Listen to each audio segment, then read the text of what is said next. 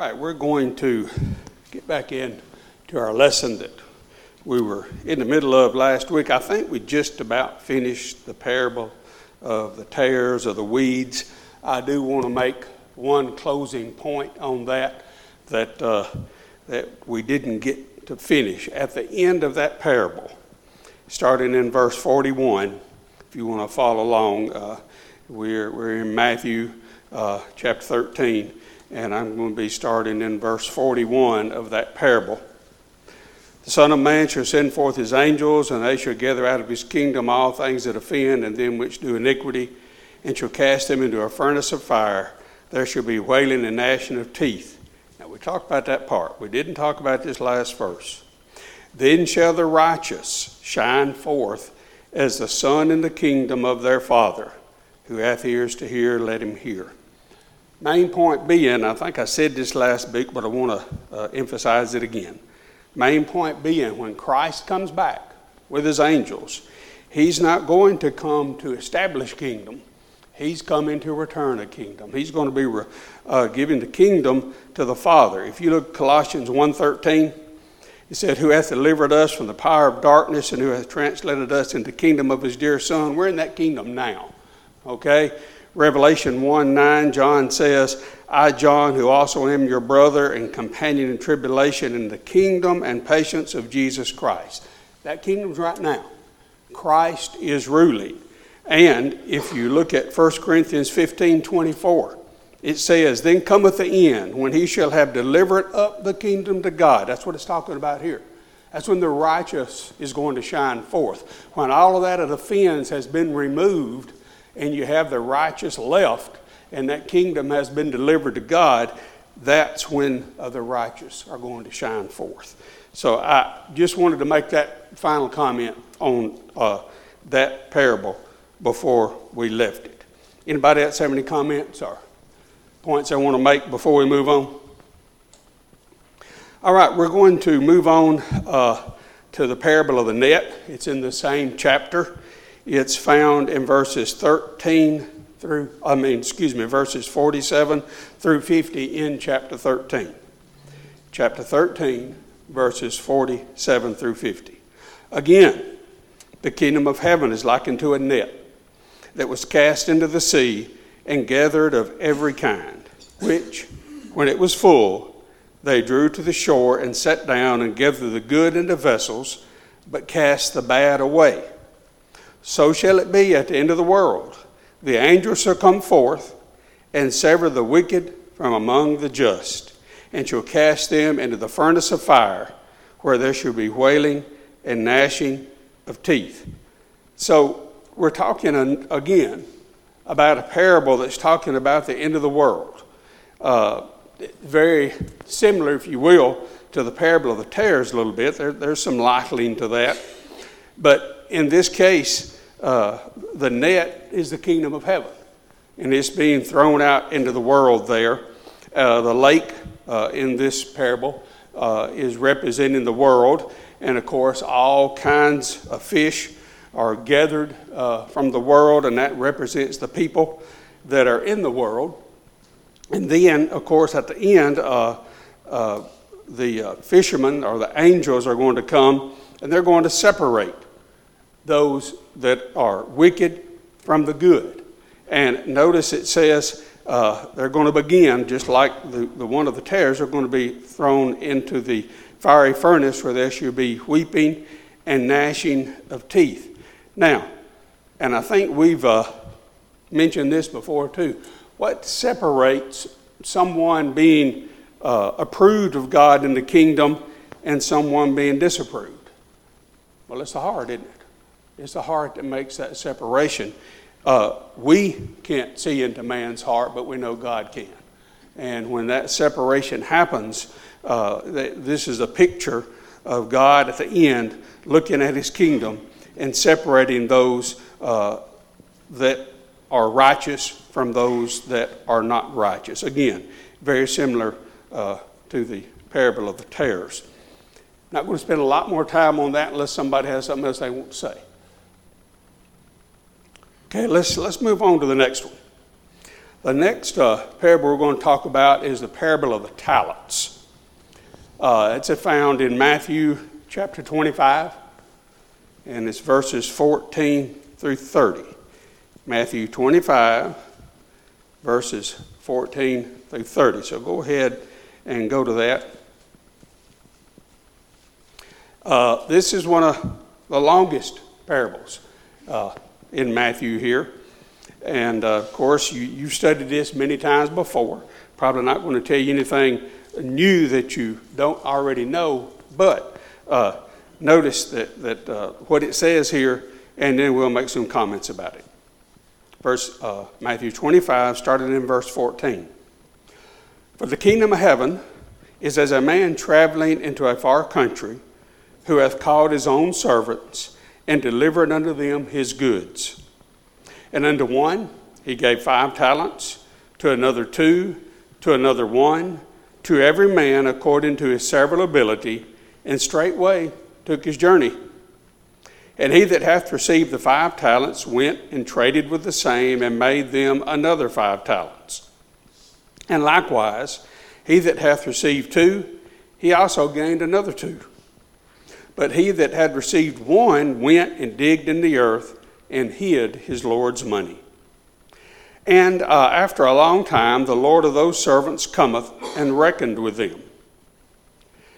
And so he that hath received five talents came and brought another five talents, saying, Lord, thou deliverest unto me five talents. Behold, I have gained beside them five talents more. His Lord said unto him, Well done, thou good and faithful servant. Thou hast been faithful over a few things. I will make thee ruler over many things.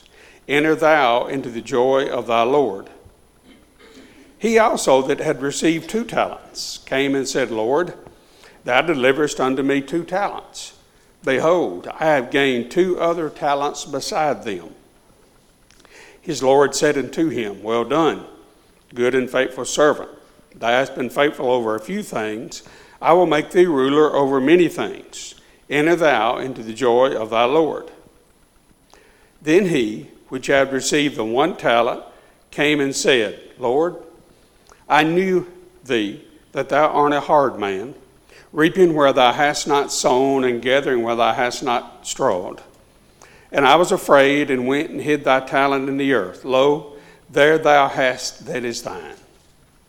And his Lord answered and said unto him, Thou wicked and slothful servant, thou knowest that I reap where I sowed not, and gather where I have not strawed. Thou hadst therefore to have put my money to the exchangers, and then at my coming I should have received mine own with usury. Take therefore the talent from him, and give it unto him which hath ten talents. For unto every one that hath shall be given, and he shall have abundance. But unto him that hath not shall be taken away even that which he hath. And cast ye the unprofitable servant into outer darkness, where there shall be weeping and gnashing of teeth. Now, again, this is the longest uh, in uh, in this chapter, and it's uh, it teaches, of course, about the followers of Christ and how they must use the abilities and the talents that they have. Now, it's using the talent, in this case, is, is a type of currency. Uh, the talent at that time was a lot of money, okay? Uh, I believe it, if I've got this uh, correct, it was worth several thousand denarii, and the denarius was usually a payment for a day's work. So if a talent is several thousand, you're talking about the value of many years of work, okay? So that's a lot of money that this person is entrusting to his servants. And notice he's entrusting them. And notice that he knew his servants, didn't he? He didn't give them this time all the same amount. We're going to talk about a parable later where that did happen. But in this case, he gave one five, okay? And then he gave one two, and then he gave one the one. Now, uh, the Lord knows us, doesn't he? He knows that some of us have different talents for different things. Some of us have more talents than others. He expects more from the ones that he's given more to. I mean, and that's what we see in this too. Now, if you were the one talent person and you had seen your fellow servants get five and two, what, what would you think when you got one? Well, would you think maybe he didn't have so much confidence in you? Maybe that, you know, he didn't expect you to do as much as the others? Well, I don't know. You know, he it could have, but look what he did. The man with five made five more, two made two more. What did he do with his? He digged a hole. What he did was play it safe, didn't he? He said, I'm not going to risk it. I might lose it. And I know my master's a hard man. If I lose it, boy, is he going to hold that against me? So what I'm going to do is just hide it, and later on I'm going to give it back to him. Well, of course, we know that his master was not uh, uh, okay with that. He wanted him to do it. He said, at least you could have given it and, and gotten usury, put it in the bank, in other words, got some interest. Well, it was a large amount of money. Even one talent was a large amount of money. So if he had done that, he could have he could have gotten some interest off of that money. He could at least have done that, but he didn't. And uh, of course, that shows him that, that he didn't work like he should have worked. Now, the other servants did, whether they got uh, uh, whatever amount of talents they got, they worked and made more. But the one talent did not. Matter of fact, um, you know, he said, I'm going to, he, he was kind of judged with the words he said from his own mouth, wasn't he? You know, he knew that his master was a hard man. Well, then why didn't he do something? You know, I, I know I'm going to be judged, and I know that he tries to reap where he doesn't sow and all those kinds of stuff, but uh, he just tries to return the talent. He doesn't really do, and you know, he didn't get any commendation for that, did he? No, he got he got called down for that. He he did not, uh, he was not pleasing to his master because he didn't put forth any effort. Now, what does that mean for us? Does God expect us to put forth effort? Yes, he does. Uh, does he expect all of us to do the same thing? No. You know, David's an awesome preacher. I can't do that.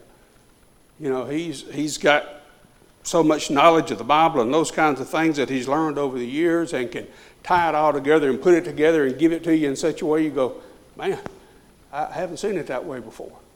I can't do that. I don't have that ability. You know, both my boys lead singing real well. I don't have that ability. I can get out a little, little bit every now and then, but I, I don't I don't lead like that.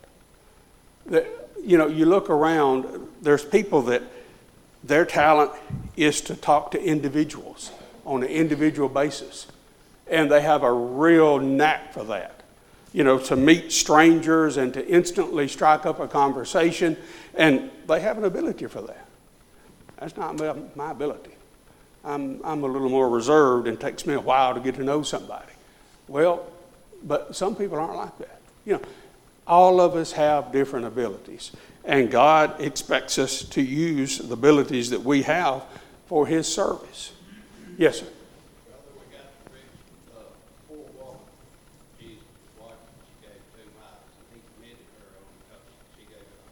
That's right, because she put forth that effort, didn't she?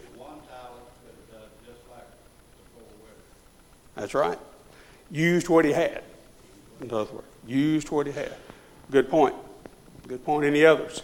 Uh, when you talk about this, you know, if you go back to the ten virgins, they were talking about being prepared for Christ's coming. When you talk about the talents, it's talking about us being prepared during Christ's absence. Christ is not here. You know, we need to do things while Christ is not here. That's exactly right. You know, he, you know, he didn't watch over them when he gave them the talent. Mm-mm. He let them go out on their own and do what they could do with it to make those talents grow. It's like, you know, Christ is not here. You know, you know, let us leave us here on the earth to do things. When he come back, he expects us to have them done. exactly right. That that was the master. He entrusted them with his, basically his livelihood, didn't he, at that time. And mm-hmm, it does. We have to make that choice, don't we? You may have a talent, but you can choose not to use it, just like the one talent man did. You can choose not to use that talent. And you know, uh, like Sam was saying, what has Christ entrusted to us? The kingdom, right? He's entrusted the kingdom, the church. He's gone. He's going to be returning. That's what this parable is about. It, it, he's going to be returning, and he expects us to be using the talents we have in his kingdom to help his kingdom grow, in his kingdom spread. Of course, his kingdom is about saving souls. It's not about making money here. His kingdom is about saving souls. And uh, I like the way this guy put it. He said, in this parable teaches us there's no room for drones, just worker bees, right? You know, we, we just we all got to be workers in some way. We've got to work, not all in the same way. We're not going to be doing the same things. And it takes all kinds to make everything work as it should. You know, it, it just it, it just takes all kinds to do that.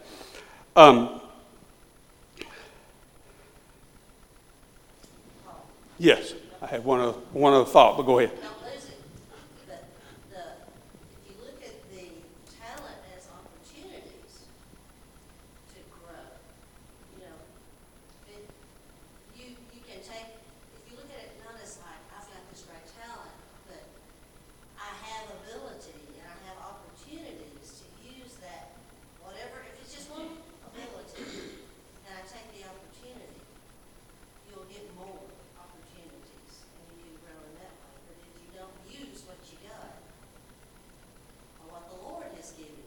Mm-hmm.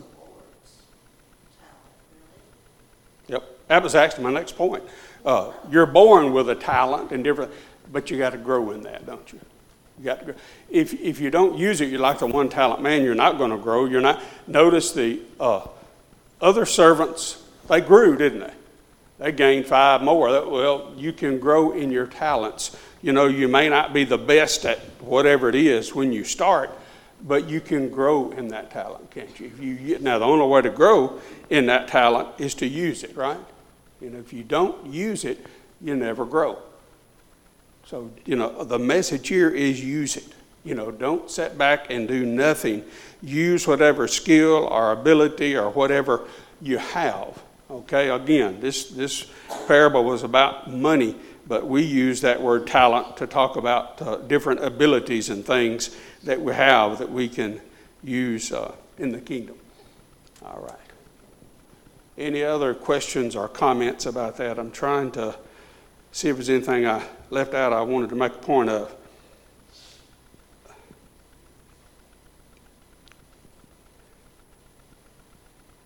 I think that is about all that I wanted to do on that one. Anybody else have a comment before we move on?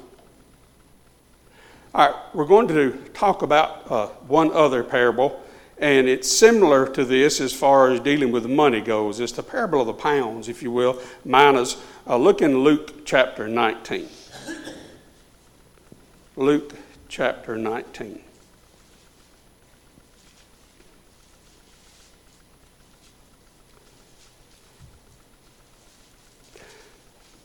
This is the parable of the ten minas.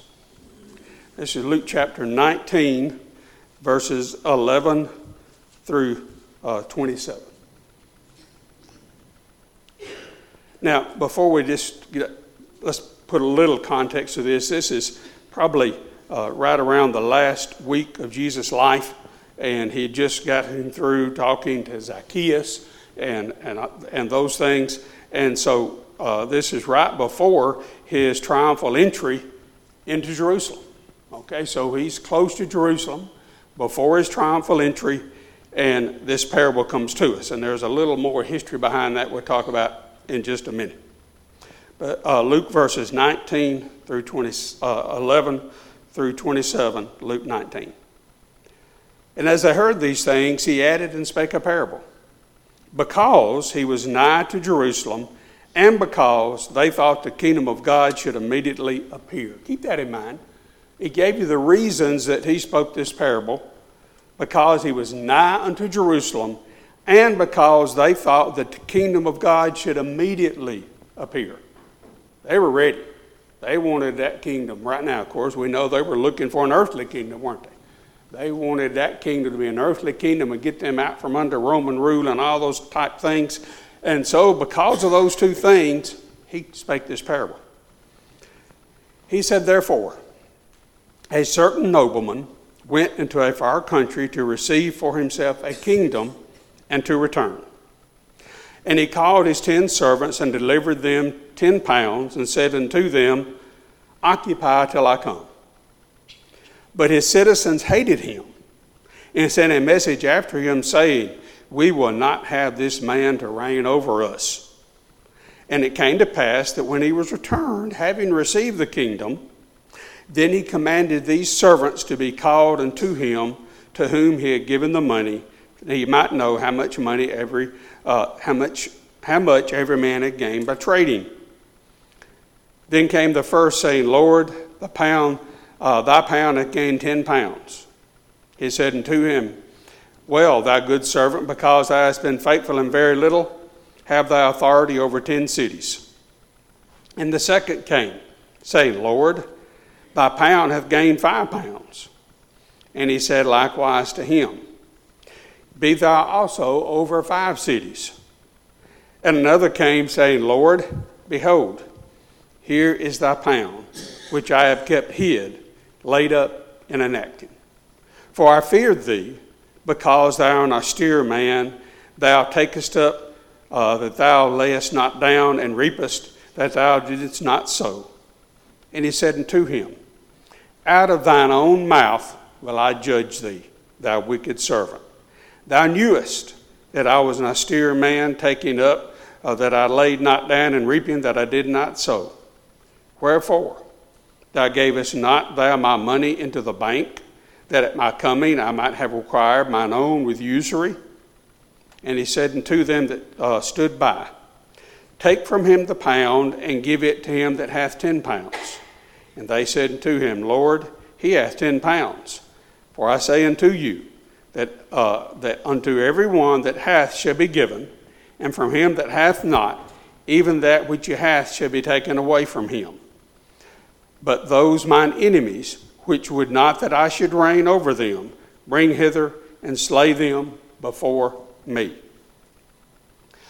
You know, in studying this parable, uh, I looked at different commentaries, and they uh, gave some of the same things. They gave, first of all, they gave a history. Notice when we first started reading this, he was nigh to Jerusalem, and they thought the kingdom was going to be given right then. Well, they understood a history, which I'm going to talk about, which I really hadn't considered before doing this study.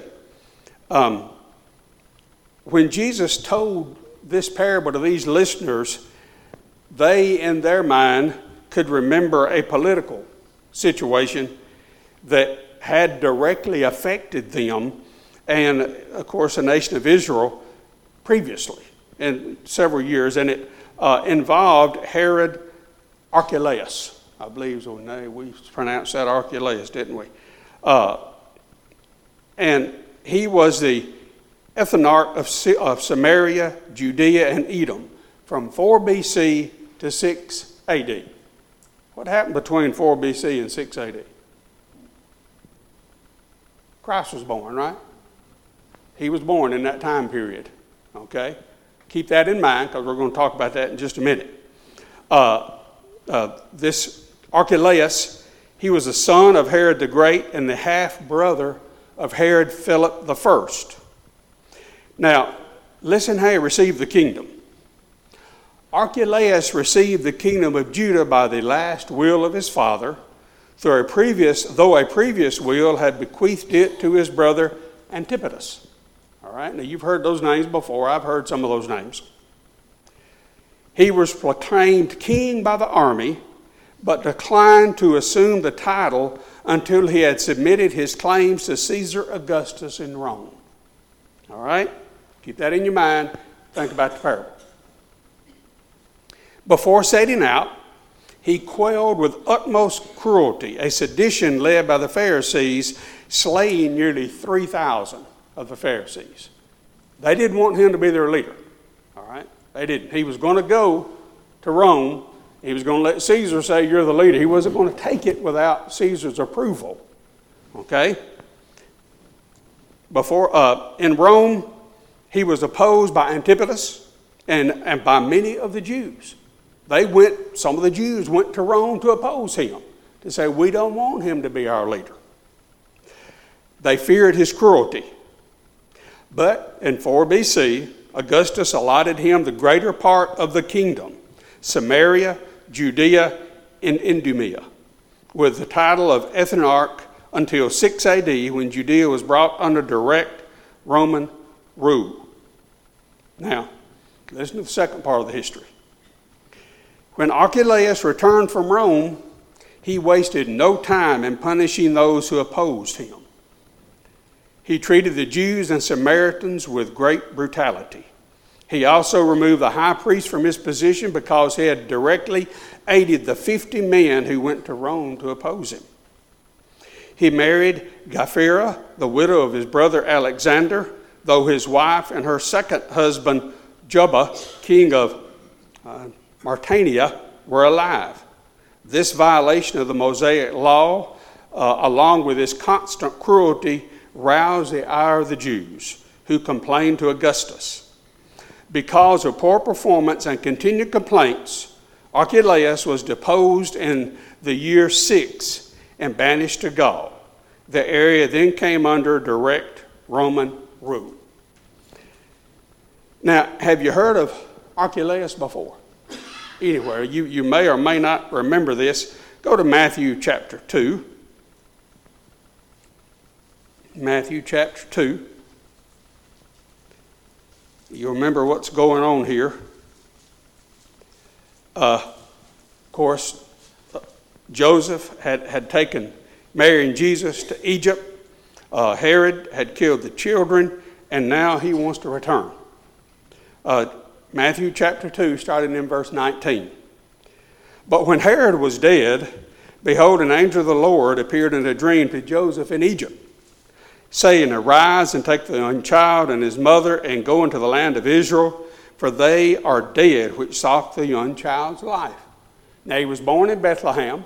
You know, they might have been going back to that area. And he arose and took the young child and his mother and came into the land of Israel. But when he heard that Archelaus did reign in Judea in the room of his father Herod, he was afraid to go thither. Changed his mind, didn't he? Because this guy, and he knew about this guy. He knew what he'd done. He knew how brutal he was. He knew how many people he'd killed. All those kinds of things. Joseph changed his mind. He was afraid to go thither. Notwithstanding, being warned of God in a dream, he turned aside unto the parts of Galilee. And he came and dwelt in a city called Nazareth, that it might be fulfilled, which was spoken by the prophets, he shall be called a Nazarene. All of that worked together, didn't it? To fulfill God's plan, to fulfill prophecy, that all of that worked together. It, it's amazing when you look at the things throughout the Bible. And uh, David, the other day, I can't remember when he did it, he talked about the providence of God, you know, and how that God can use bad things to make good things happen, to fulfill his will. Um, you know, Archelaus, a bad guy, did a lot of bad things, but it was used in such a way to fulfill God's will. And again, when when I think of uh, of God's providence, I can't get past the story of Joseph. Just think about what happened to Joseph. First of all, the bad thing about being sold as a slave, right? Sold as a slave. But then think about God's providence. Whose house did he get in? Potiphar's house. Well, how'd that happen? I don't know. You know, there might have been some bidding or whatever else, but he ended up in that house. And what did Joseph do when he was in Potiphar's house? He conducted himself in a righteous manner, didn't he? He did everything he should have done. And what happened? He rose, didn't he? He rose to a place of prominence. He did everything he should have done. And then Potiphar's wife. Well, he did what he should have done there too, didn't he? He got thrown into prison because of it, but he did what he should have done. And then, man, that's a bad thing, awful thing in prison. But then what happened in prison? He did what he should have done, right? He obeyed God, and he, again, he rose in prominence. Now, is, is it just a coincidence that the baker and the butler happened to be put into prison at that time? Or is that the providence of God? Well, you think about it, okay? All those things coming together. Joseph being in the right place at the right time to do the right thing, and then ended up, of course, uh, being before Pharaoh and interpreting his dream, and those things working out. And of course, we later on, Joseph said you to his brothers, you meant it for evil to me. God meant it to save people alive. And we see all those things happen. And at the time they're happening, you think Joseph saw every time that that's the providence of God working, bad things happening. Boy, that's providence, though. A lot of times we have a hard time seeing that, don't we? Until a little further down the road, and then you go, you know, that bad thing that happened to me, I, I kind of see how it worked out now. You know, that, that, that, that was God's way of helping me grow in some way, in some fashion. And a lot of times it could be for your soul's salvation, that you might reap the ultimate benefit of, of having heaven as your home because of everything that's worked together. Of course, we're told everything works together for good to them that love the Lord, who's called according to his purpose, right? It doesn't say everything's going to be good. It said everything's going to work together for good. What is your ultimate good? Your soul's salvation. That's your ultimate good. Well, if if we're following God's will like Joseph did and doing what we should do in the way we should do it, God is going to make sure we get our ultimate good, that we get that salvation that we so desire. We desire that, and we're working towards that and doing his will. Okay, I got off a little bit on that. Uh, any questions and comments so far about this? But do you see how this parable, with that history, could uh, could have those people going, hmm, okay, you know, before we we uh, we understand that somebody's leaving and and going and going to get a kingdom, and oh yeah, they could remember Archelaus, and they could remember him going and getting a kingdom, and how when he returned, he took out his vengeance on those that opposed him, and I, all those things they could understand, okay?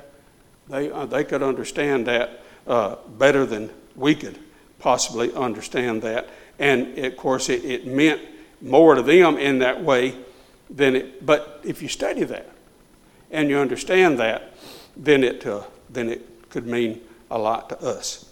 Oh, yes. That shows me God's will is going to be good. No matter what. It's going to happen. And there's this entire false doctrine about they weren't able to establish the kingdom. Premillennialism. People believe that Christ did not fulfill his mission on earth, that he's going to come back and we're going to have a second chance.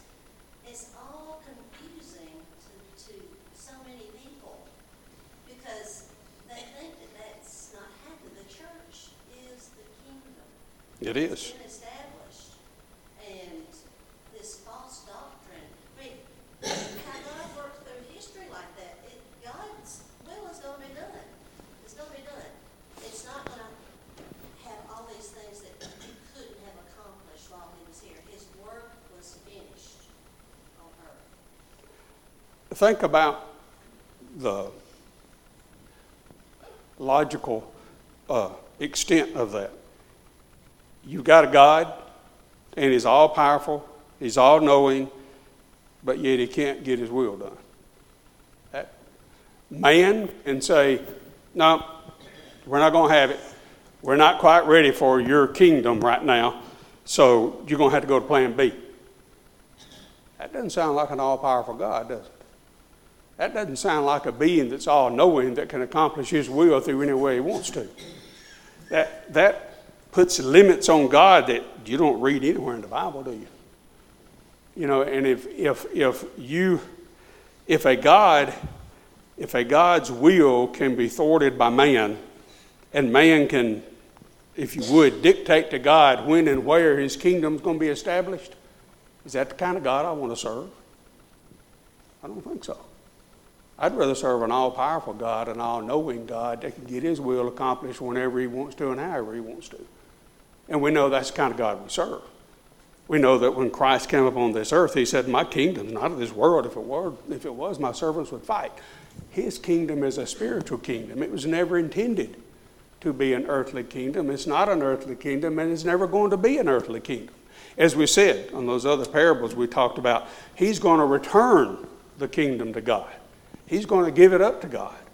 He's not coming back to establish a kingdom. He's going to give the kingdom to God, and hopefully that we've been growing because we're working and doing what we should do uh, in his kingdom.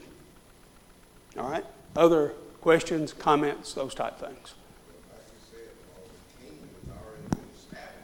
Yes, sir.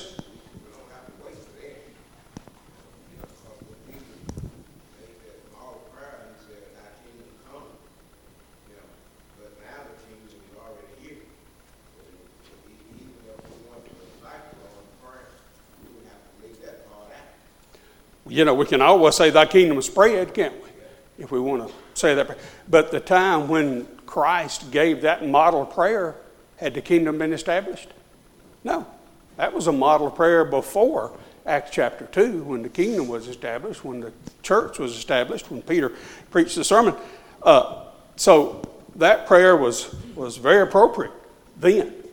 Now it's not, is it? With that phrase, the rest of the prayer is fine. Uh, but that part, and again, we can change it to thy kingdom spread, you know, if we want to, or we can leave that part out. But Christ's kingdom has been established, and it, it's our duty uh, to use our talents in helping to spread that kingdom throughout the world. Is that the buzzer? Okay. All right, well then, we'll find a good place to stop. All right, thank y'all for your comments. Appreciate that.